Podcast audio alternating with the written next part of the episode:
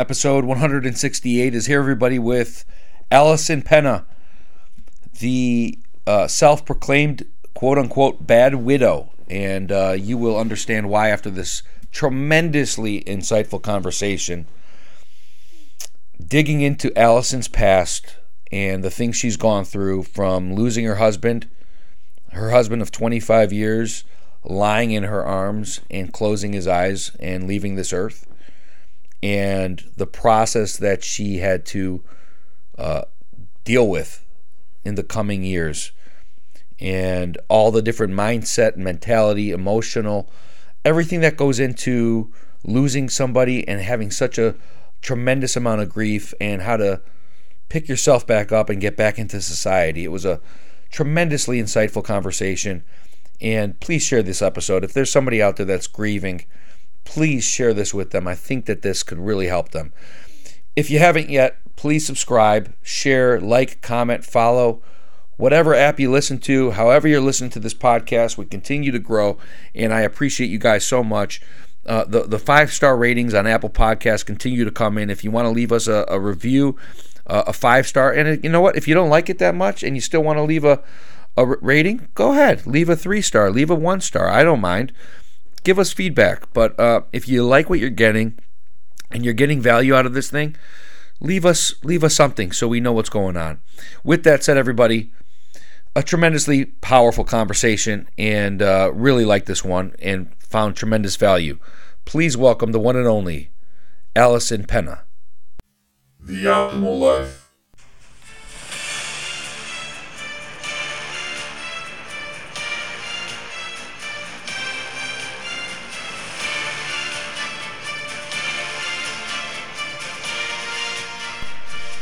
Alison, how are you tonight? I am great. Thanks, Nathan. So, talk to us a little bit about David.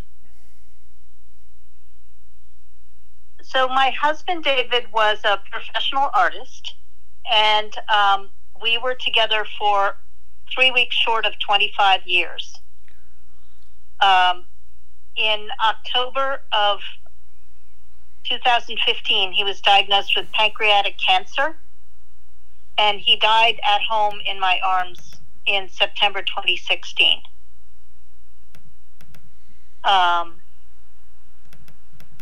The lifespan, typical lifespan for someone when they have stage 4 pancreatic cancer is 6 weeks to 4 months.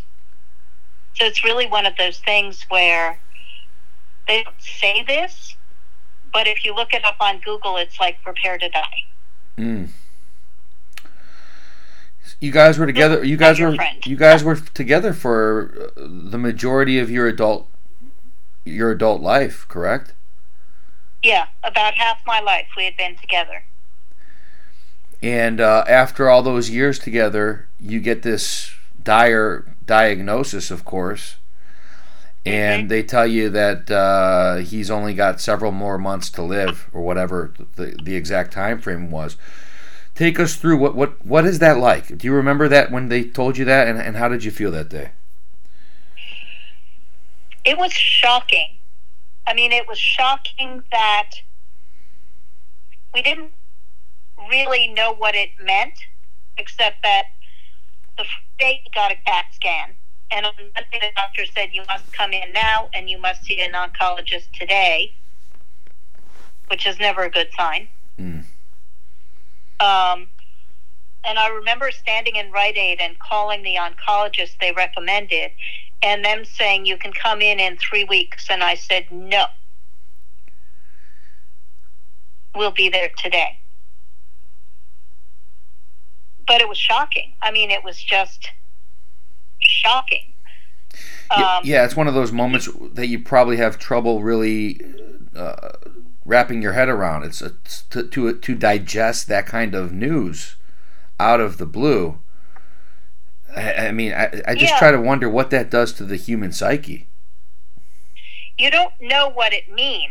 Like, what does it mean practically? Because they tell you all these things that are going to happen. Okay, you're going to start chemo, and you're going to lose your hair, and you're going to do all these things. But the reality of those things is very different from being told. Yes. He was very proud of his hair and his eyebrows and his mustache. And so when he heard that he was going to lose his hair from the chemo, he went and he got a really short haircut so that it wouldn't be so shocking. And then the next day he got on, we live in New York City, and he got on a city bike and he rode through the city and his hair started coming off his head. Wow, that quickly. Including his eyelashes cutting into his eyes. Oh my God. And when he took a shower that night, he lost most of the rest of it. Told that's going to happen. And having it happen is, it seems like such a small thing, but it's devastating. So, what do you guys do? You go back home, you're looking at each other, you spent decades together. Yep. And what are the conversations? It's got to be so surreal. How do you, what's the plan over for the rest of his life? Well, the doctor said, you know, slow down and do less. And, you know, you're coming to the end of your life and you should just, you know, relax and take it easy for the rest of the time. And for us, that made no sense at all. No sense at all. If he was going to be dying relatively soon, and if our time together was going to be over fairly soon, potentially as short as 6 weeks, now we got 11 months, then why would we not really live all the rest of the days we had? They told you, worst case scenario, you've got about a month and a half left, and he ended up living... No, that was Google. Oh, Google told you. Okay. And then he ended up living 11 months after the diagnosis. 11 months after the diagnosis. That's okay. So continue on. So you guys are looking at this and going, no, we're not going to just stay home. We're not going to just stay home. But there were realities. I mean, he did get weaker and his balance got worse. And the chemo and the cancer were just devastating on the body. He was also diabetic, so for his diabetes he wasn't meant to eat anything sugar, except that he went from 263 pounds to 246 pounds at 6'3". So for his cancer, the only thing he liked was milkshakes. Mm-hmm. So we were always bobbling between overdoing the sugar, which sent his diabetes into a tailspin, to try and keep his weight up to keep him strong. Mm. It was a constant battle. And then with cancer and chemo, you get brain fog. And so he wouldn't always remember how much insulin he had taken. And then he'd send himself crashing down because he took too much. Because of the cancer and chemo, he could not remember. Mm-hmm. It was quite the roller coaster. But in the face of that, what we decided to do was really live. So we cut out of our lives those things that didn't matter. Toxic people, unpleasant activities, to the degree that we could, they were gone. Because we didn't have that much time. And so why would we do things that we were just enduring rather than prioritizing the stuff we loved? He loved to paint. He loved to play tennis. And he loved to go paint for an entire day. And he couldn't do that. He didn't have the energy. So he'd go out and he'd paint with his friends for 4 hours instead of 8, or 2 hours instead of 4. He loved to play tennis. At a certain point, his balance was so bad that he would measure his length on the court and then get up and just keep playing, because he got easier on himself. Mm-hmm. It was just less important. Yeah. It's amazing how it takes sometimes such devastating news of our own existence to put everything in perspective. You guys are going, wait a second, why have we hung out with all these toxic people for all these prior years? Exactly. It adjusts the way that you think about life. Exactly. And why in our marriage did we let it degenerate into going to work and doing chores instead of remembering how much we loved each other? Why did we stop dating? Exactly. Jeez. But we don't think about these things. And then when it's in your face, when someone's going from 263 pounds to 146 pounds, by the time he died, I was 40 pounds heavier than he was. And I'm a foot shorter. And you watched him deteriorate on the daily basis. Slow and steady. On a daily basis. Yeah. Yep. So let me ask you, Alison, while that was happening, and you're planning this, because listen, he's out playing tennis. He's still trying to enjoy these last weeks and months of his life, as he should. Yep. What's going on with you behind closed doors as he's out and living? What kind of feelings are going on with you? Like, what, as you plan the future post David, that had to be pretty surreal for you too. Well, you can't actually plan the future. I mean, you can plan some things. You can plan. So for me, or also, envision. Let me. I'm sorry. Let me use a different word. Yeah. As you started to envision your future post David. I didn't. You didn't. I didn't. I was fighting for his life. Every minute I was fighting for his life for as long as I had.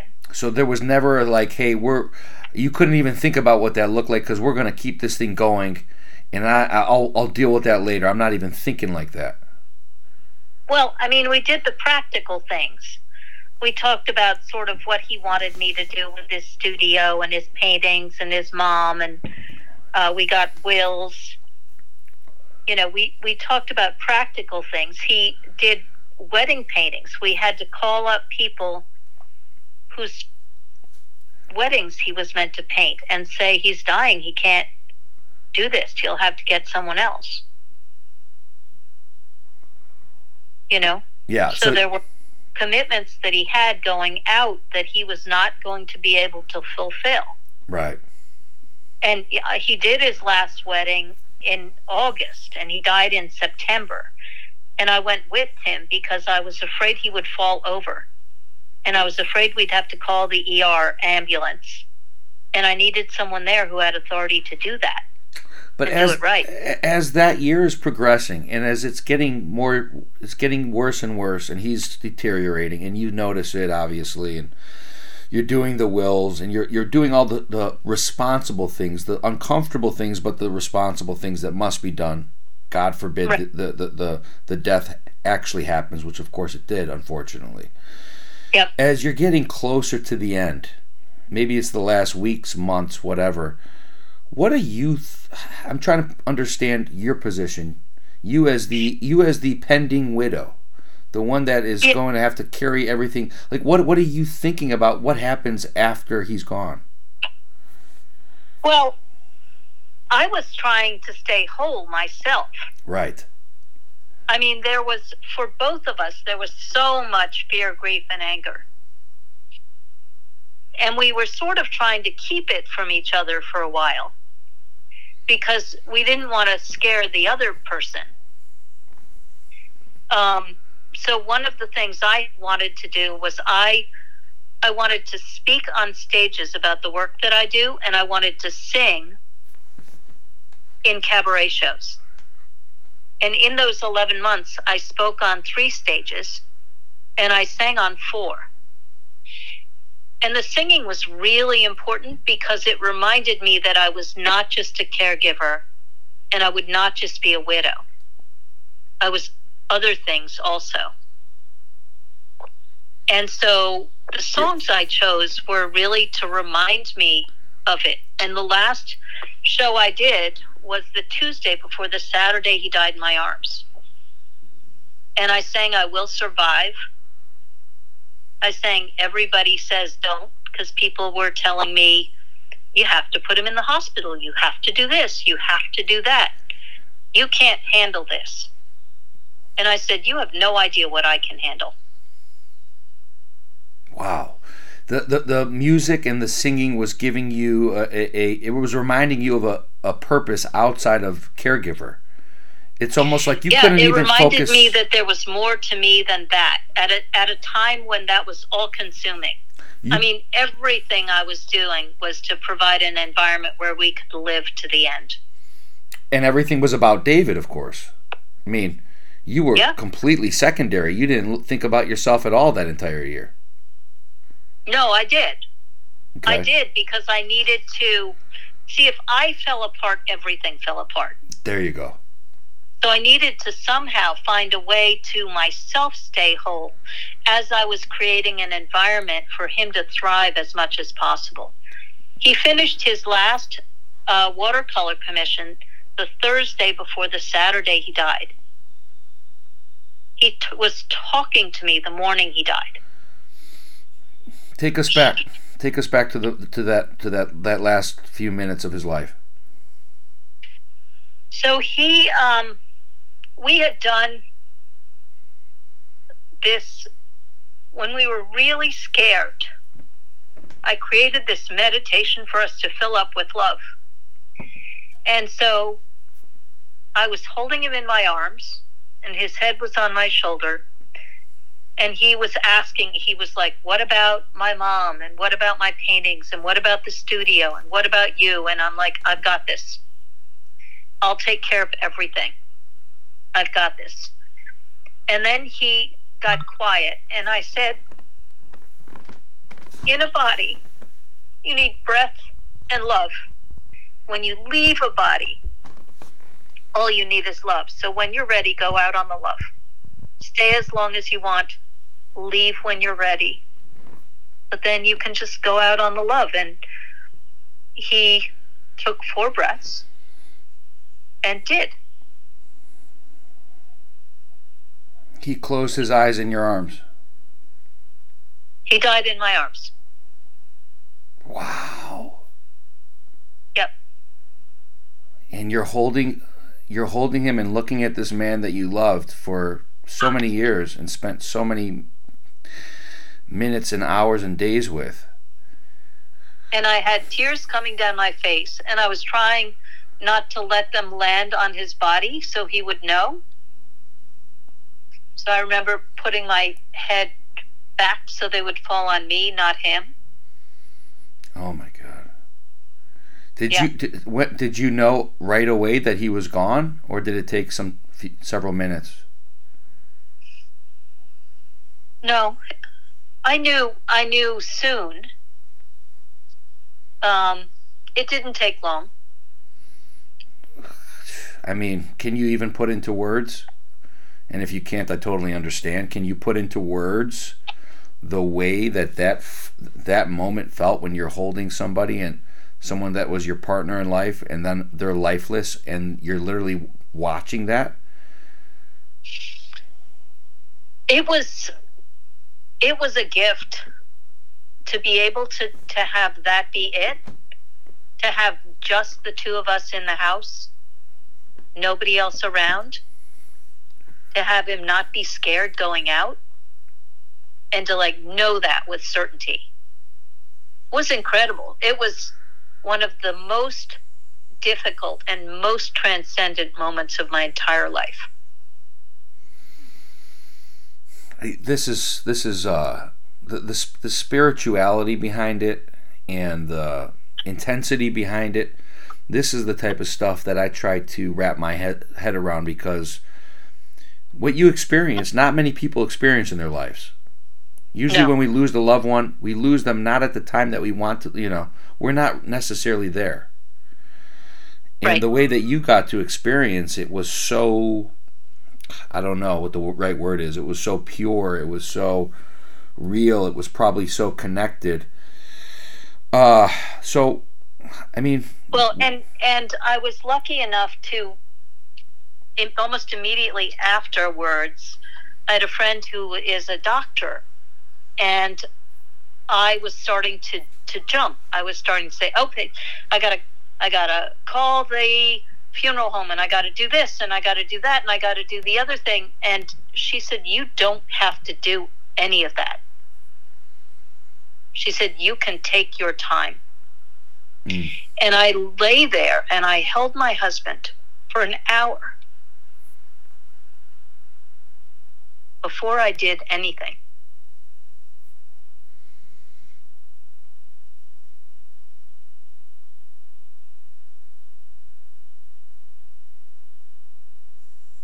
It was tough for you. It was, but it was also necessary. It was necessary not to jump into the action and just let myself feel. Yeah. Because we're so inclined to, okay, well, we got to get to the doing. Right. We want to be, all right, we got to stay busy. We can't even acknowledge these feelings. And then, of course, if we don't acknowledge them, they come back tenfold, and they come back to typically haunt you later on. And you said, I'm just going to sit here and feel this. Yep. Erupting volcanoes are ugly. So what happens after that, Alison? Because you call yourself Bad Widow. What happened? I call myself Bad Widow. So what happened after that is that people kept getting it wrong. So, for example, I called this guy who was meant to fairly immediately after Dave died. I called this guy who was meant to come see him that afternoon. And I said, don't come, he's just died. And he said, well, can I come and say goodbye to his body? And I was speechless. And then he said, is that too much? And I'm like, yeah. But that kind of thing happened a lot. Mm-hmm. A lot. People just awkward and getting it wrong because they didn't know what to do. And so Bad Widow was about actually blowing up those assumptions, not just going along and saying, oh, thank you so much for your care, which I did appreciate, but if they were getting it wrong and I was getting sad or angry, it was distancing our connection. And I just thought there had to be a better way. But it's one of those things, people don't talk about mortality. They don't talk about the cost of caregiving. They don't talk about, what is the actual experience of becoming a widow? I had someone who had my back for 25 years. And then in a minute, I didn't. Mm. So what was your mindset? How did you handle your life? Take us through that next year. I felt so broken for a while. The first year was a wasteland of grief. The second year I could go 0 to rage in 5 seconds. Neither of those were pleasant to be around. What were you angry about? In the first year, you're sort of numb. You're just like, how do I make it through the day? How do I wake up? Because I would wake up, and in my dream, he was still there. And then I would wake up, and the pain would crash in again. Oof. Yeah. Yep. Yeah. And so that first year was this numbness, and let me just make it through each day. Plus, he was an artist. He left a studio on Union Square that he'd been in for 30 years. He had 1,000 paintings he left me. And so the studio needed to be closed down somehow at a time when every time I walked in there, I burst into tears. Because smell is one of the most visceral experiences. Mm-hmm. And, think oil paint. Right. And all those memories would kick in. What was triggering you in year two? Year two, it gets real. So year one, people are around to a degree. They're doing their best to support you. A lot of the time, they're getting it wrong. But if you're a widow who's lost someone you've loved for 25 years, you get a year to grieve. Okay. That's kind of the understood amount. And there are all kinds of losses where people get less time. You get less time to grieve a divorce. You get less time to grieve loss of a business or a job. You get, but these are all grieving experiences. Yes. And so in the second year, everyone thinks you should be over it and they vanish. And in the second year, it's real. So Bad Widow was about, okay, let me blow up these assumptions. And I kept having all these different breakdowns. So uncontrollable feelings. And people think that you can just stop it. Just get it under control. But it's not like that. Attention span of a fruit fly. I had holes in my memory you could drive a truck through. And I had no energy. Some days I'd have a lot of energy. Some days I'd have no energy. But like, I couldn't count on making an appointment for tomorrow and having energy tomorrow. Wow. And so there were these really practical things that were taking me down. And the root cause, Alison, possibly was the fact that people lacked empathy for you. They lacked sympathy for you because they thought, all right, it's been a year. It's time to move on with your life. And you're saying, in your mind, that wasn't fair to you, and that may have been triggering you, like you say, go to 0 to 100 within seconds. No, it was more, I was always clear that the people who cared about me cared about me. I was also clear that they had no idea what to do it right. Mm-hmm. And so part of Bad Widow was, okay, this is clearly a conversation that nobody has. So how do you know what to do if nobody's talking about it? It's impossible. Mm-hmm. It's like, okay, I'm going to go on a first date. And I expect the guy to know what restaurant I like, know what food I want, what kind of ambiance I'm going to be comfortable with, what kind of neighborhood, without asking me. That's what we're asking people to do. And it's unrealistic, except people used to never talk about money and sex. People don't talk about mortality. They don't talk about grief. And so there's a real lack of understanding about how to deal with someone who's grieving in a way that's effective. People would say, how are you?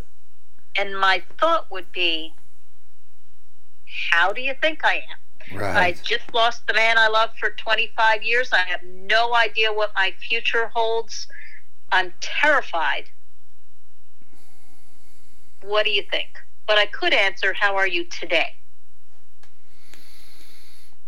And so I just started reframing and having the conversation with people so that the people who cared about me could do it better. Yeah. And it worked. But when you say Bad Widow, because that could mean multiple things, and I know that you coach people, and we'll get into that, and helping people overcome these grieving situations. But Bad Widow could, to me, means like, hey, listen, I'm ready to turn my life around. And now I'm being a bad widow because, you know, I'm kind of forgetting about my past. Did you experience that at some point? Fundamentally, I'm Bad Widow because I'm a disruptor. So when I see something that doesn't work, and the way that people treat those who have suffered a loss as broken doesn't work. Please elaborate. Give us to kind of tap into your resilience and turn it around, but it's really hard when everyone around you is treating you like you're broken. But what made you a bad widow? Give us some examples. What made me a bad widow was that I wasn't willing to if someone did something wrong, like said, how are you? I was likely to correct them and say, actually, I can't answer that, but I can answer this. And so I just kept designing solutions for all the breakdowns that I kept running into. But let me ask you, why do you feel like somebody that says to you, "How are you?" Why do you feel like that they're doing something wrong? Because it was not an answerable question. In your mind? Well, I had a future with my husband, and then on four breaths, I didn't. But what, I had no idea who I was, as an I. Mm-hmm. I had been a we for 25 years. Okay. That is a long time. And so they were asking me something that hurt. And they didn't mean to hurt me. Sure, of course. But if I didn't say something, they would keep going just because they didn't know. And I was always clear that everybody meant well, that they cared. It wasn't a matter of that. Right. And who I was angry at? I was angry at Dave, my husband. Ooh, interesting. I would shout at him and say, "You've got it easy. You don't have to figure out how to live on without you. You left me with all this baggage. You left me with all this craziness." Yeah. I'm just trying to get into the psyche because, and the mindset, the mentality, the emotional state. What would you have wanted them to ask you otherwise? Instead of "How are you," what would have been the preferred question? How are you now? How are you today? In the moment. In the moment. In the present, there's no pain. In the past, there's pain. In the future, there's grief and fear. How are you? I'm fucking broken. That's what you wanted to say every time. Pretty much. Right? Like are you crazy? Yeah. Deal with that. I mean, right. What do you do with that if you're a person on the other side? And it's natural for people to want to fix the situation. And so what I began to do was to develop ways that they could help in a way that was helpful. Another thing that happens a lot is, "What can I do for you?" That is such a big question. Yeah. That's like, "How are you?" And in a moment where I couldn't make decisions to save my life for a while, that was impossible. I couldn't tell anyone what I needed, because what I wanted was my husband back. But nobody could give me that. And then beyond that, I didn't know. You know, I want to not wake up devastated every day. I want to have energy I can rely on. I want to remember my shoes when I walk out the door. Wow. You know, I find it fascinating that there became a point in time where the grief turned into anger. Yep. You were angry. "David, you left me here. Yep. You left me. All these people are asking me all these questions. I can't even be honest. I don't even know who I am," etc., etc., etc. So my question, Alison, is how do you start to turn it around? How do you go from being broken and being angry and resentful and all these other feelings that you're feeling to a healthy state? Well, fundamentally, as human beings, we do have innate resilience. I truly believe that, even from a place where I was at that time. And the point at which I was able to shift that, well, one of the things I kept telling myself was, "This pain must serve. This pain must serve some purpose beyond just shattering me." And so I kept looking for, what were the lessons? What could I contribute out of what I was learning? How could I open up these conversations that it was clear to me were not being had and needed to be had? And so the point at which my longing for more, for a bigger life, got bigger than my fear of the pain, that's when the turning point came for me. And how many years was that after the death? It was. It incrementally went along, I was looking for solutions, but that turning point came at probably a year. Okay. Close to that. But then it's not like you... I was already writing and I was already speaking and stuff like that. But like you said, incrementally, so it's still...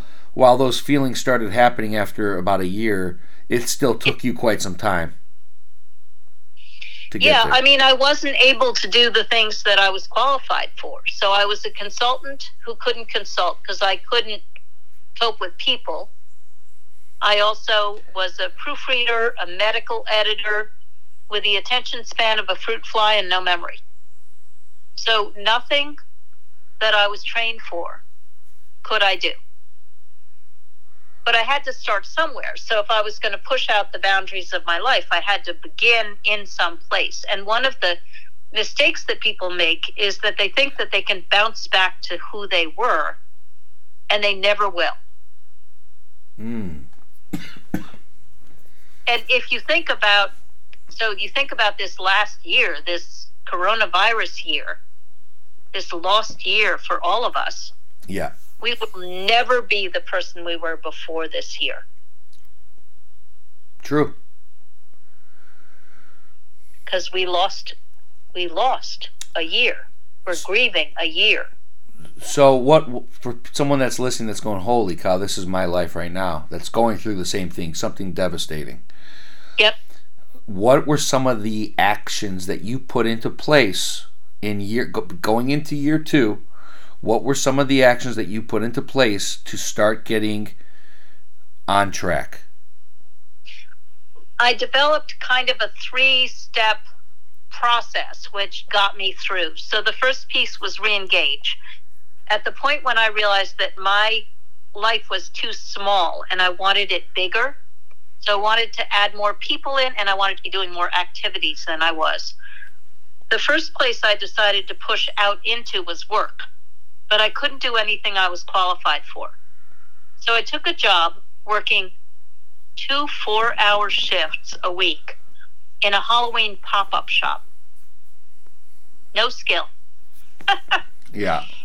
Hangers on a rack, but I needed to expand my capacity to be with people, to do activities at all. And at the end of 4 hours, I was wiped out. But as time went on in that job, I could expand the hours. I could be with more people. I could engage a little bit more. And I started pushing out my own boundaries. So that was kind of the first thing. So the first step was getting reacclimated with society, taking a job, even though it wasn't much skill, it was building stamina, and it was you were re-socializing yourself. Yeah, you have to start from where you are. Mm-hmm. Because it's a recipe for disaster to try to start from where you were because you're not there anymore. Yes. Okay. So that was step one. So that was step one, re-engage. Get back in the game. Step two was reinvent. I no longer knew who I was because I'd been a we for so long. And when you're with someone for 25 years, what you like and don't like kind of melds together. So they do some things that they don't love, but you like. You do some things that you don't love, but they like. Right. And there are these compromises that just happen, especially in the beginning of relationships. And so after he died, I didn't know who I was anymore. And so I started re-examining everything in my life. All the things that we had been doing to see if that was something I liked for myself as an individual or not. And reinvent was making distinctions as fast as I could. Figuring things out. Okay, what kind of hobbies do I like? What kind of activities do I like? What kind of people do I like being around?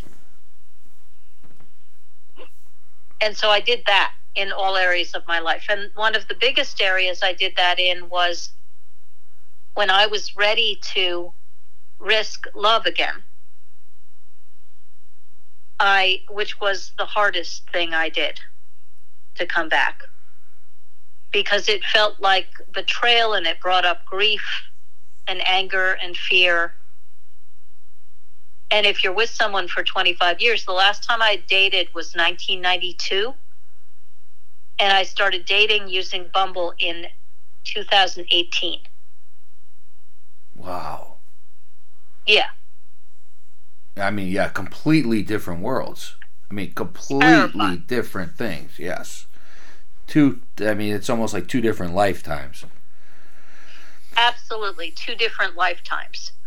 And I had no idea what I was doing, but I got on Bumble because I thought that, this online dating app, because I thought it would be a fast way to make distinctions, because one of the things that I didn't know was what kind of men I'd like to go out with. Mm. I mean, I'd been with the same man for 25 years. He was gone. But who did I like? Right. And so I used this dating app to make distinctions, and I didn't worry too much about the person. What my aim was to start going out with men, doing activities that both I and the other person liked. Let me ask you, so in this reinvention step 2 with and you're putting yourself back out there, which had to be pretty terrifying and overwhelming, because this is shocking to the psyche. You start talking to men and you start dating men, and maybe the dating leads eventually to some intimacy. But the question that I have is, once it does get there, maybe it gets there just through talking, just through dating, or in intimacy moments, but are you feeling in a weird way almost guilty toward your husband, David? Are you feeling, is there something there psychologically? Yes. It brings up a huge feeling of betrayal. You feel like you're betraying David, even though he's no longer here. Absolutely. There's no reason to it. That's what I was thinking. That, and I'm wow, that's unbelievable. Yeah, it's huge. And any feeling of joy would bring up a huge wash of grief. So you couldn't. Any feeling of desire would bring up a huge wash of shame. So you would be on a date and you're having fun. You're like, oh my God, you almost forget for a second. Like you forget, right? Like, this is finally, I'm feeling good, I'm feeling fun. And then all of a sudden, oh my God, I'm cheating on my husband who's no longer here. For lack of a better, yeah. Exactly. It was really complicated. So I wrote the profile so that to describe myself as clearly as I could, because at that point I didn't care about them. I cared that they liked doing something I liked doing, so that we would go out and have fun. I had 3 criteria for the man. 1, no smokers. Well, 2, you're smart. No Trump people. Oh, well, you're not that smart. What's that? Nothing. Go ahead. Yeah, it was a toxic environment. So you had your first criteria was they couldn't be a smoker. The second criteria was they couldn't be a Trump supporter. What was number 3? And the third was must love music. Third was must love. 2 negatives, 1 positive. That's it. Yes, 2 negatives, 1 positive. So the third was must love music. A certain type of music or just anything? Any music. Any music. But if they did not love music, it was a deal breaker for me. Okay. And so the point was, if they didn't want a widow, if they didn't want someone who liked rocky beaches over sandy beaches, if they didn't like the things I liked, I wanted them to deselect themselves, to not choose me. And so I had this massive screening process, and by the time I went on my first date, I never dated a guy who wasn't great. That's great. That's fantastic. But I was really robust in, you know, going out with people who wanted to do what I wanted to do. Let me ask you, if the guy didn't smoke and he loved all the music you did, he claimed he wasn't political, and you absolutely were having a blast with this guy. You know, he treats you great. He shows you the world. You know, you're feeling like alive again. And then after like 3 or 4 or 5 months, he drops the bomb on you that he's always been a closet Trump supporter. What would you have done? Deal breaker. That would have been it. Deal breaker. Signed, sealed, delivered. Done. We're done. Yeah, it's the... It's the accepting someone in that position that it's fine for that person to be a bully. That it's fine for that person to not live by the values that I consider human values. It's not even political, it's human for me. Gotcha. So those. So it had much more to do with that than the politics. So those three were your deal breakers. Like on these apps that now these days, like Hinge and these apps, there's deal breakers. Those were your three. No ifs, ands, or buts. And it was so effective that 6 months after my first date on Bumble, I committed to my second love. I live with my boyfriend. You met your current boyfriend on Bumble. I did. And you've been with him since. I've been with him... We committed to each other in January of 2019. We met July 1st, 2018. So you guys are coming up on almost 3 years of having met. Yeah, but it was complicated. I was a hot mess. Yeah. Because so speaking of psychology, my skin was only accustomed to my husband's skin for 25 years. So I literally could not trust my chemistry. I felt revulsion if anyone, on certain days, if it was an anniversary, a day I had been crying, I would sometimes say, don't touch me. Ooh. And for almost 6 months, kisses caused panic attacks, full-on panic attacks. So it was complicated. You would be having a level of intimacy, not even anything crazy, and the kissing would start causing panic attack. I mean, what do you mean when you say panic? What would happen? I would start feeling sick. I would back up fast. I would push away. I mean, really a full-on panic attack. You couldn't breathe? Yeah. And you needed to, like, take a seat and just take a breath? One of those feelings? Like, the room's hot?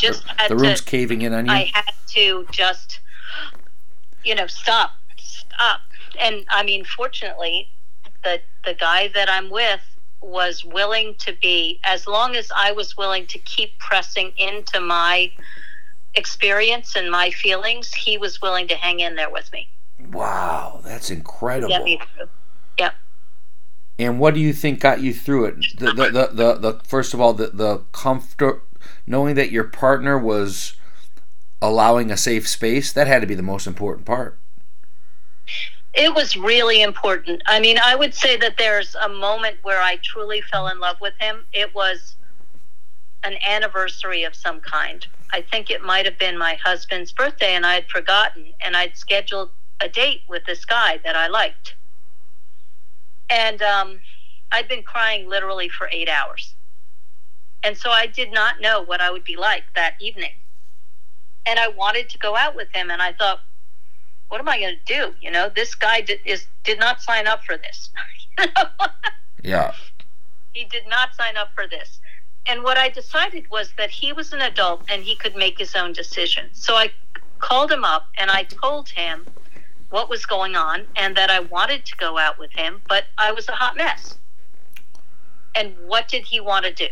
There was no consequence if he said, I'm not up for this tonight. And he said, I'm okay. Let's go out. And I said, and when we go out, I might cry, but don't try to fix me because I'm not broken. I'm just crying. And he said, okay. That's good to know. And just his willingness to actually really listen to what I was saying and step into had to be uncomfortable for him too. I mean, you don't want to go on a date with someone who might predictably burst into tears. Sure. But he was just willing to stand for me. Wow.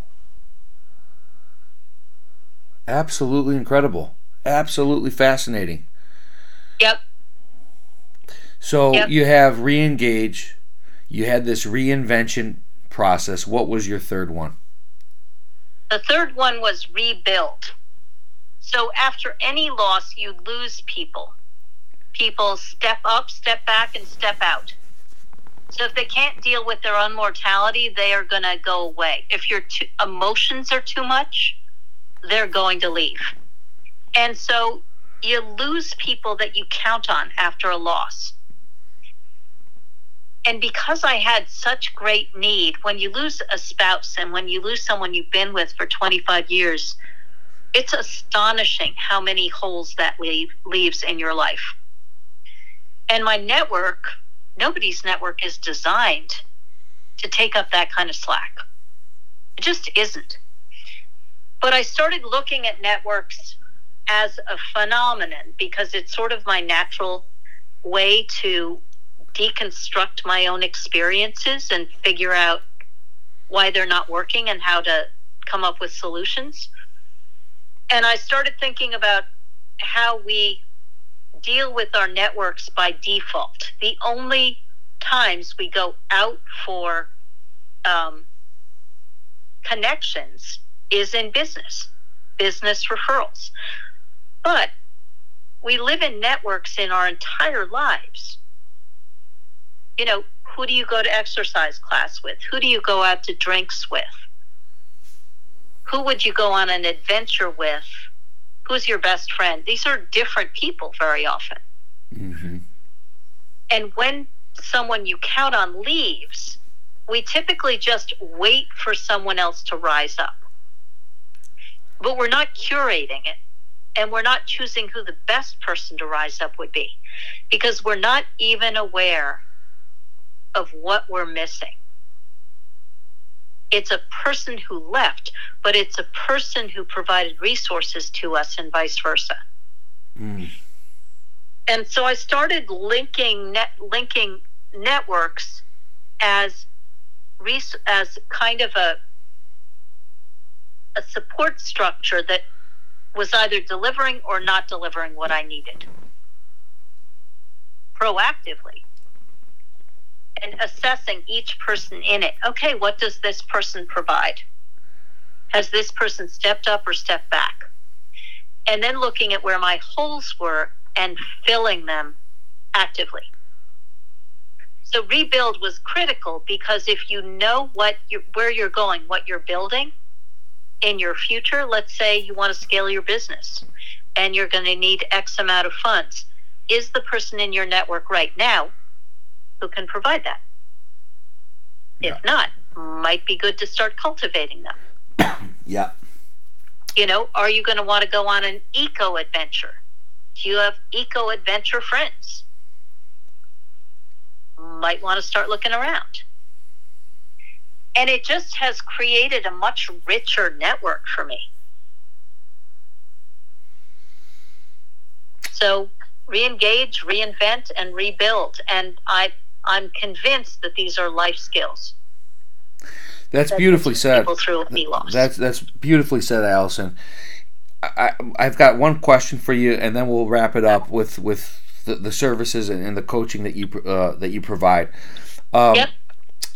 Looking back after that devastating time, from the day David left us to that first year, that second year, as you're going through your different phases, looking back, is there something now that's more clear to you that you say to yourself, I could have probably done this differently to have been in a better place emotionally?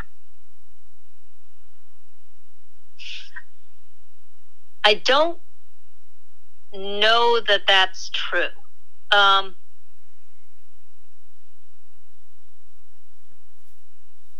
could I have done something differently?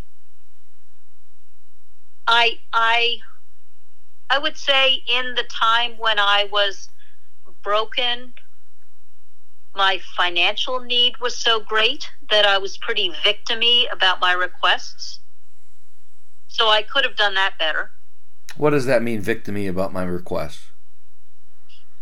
I would, it's not uncommon for widows to not open the mail, especially if it's been a medical thing, mm-hmm. because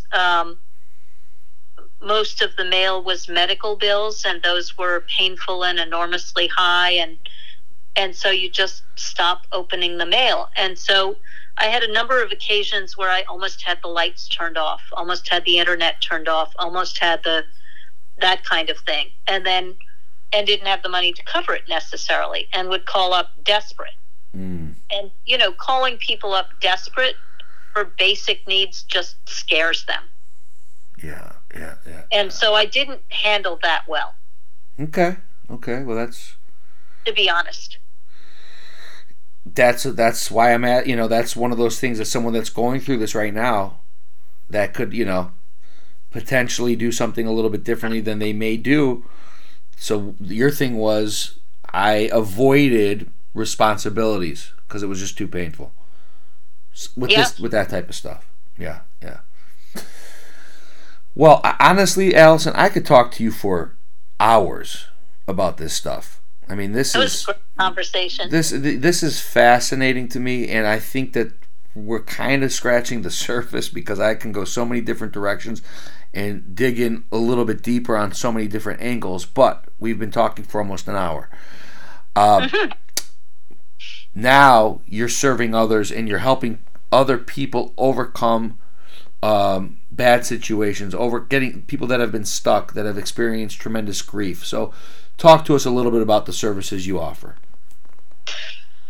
I offer one-on-one consulting, and I am in the middle of writing a book, which I'm still deciding on the title, but it will be something like The Bad Widow Guide to Life After Loss, which will include in much more detail a lot of the ideas that we've been talking about.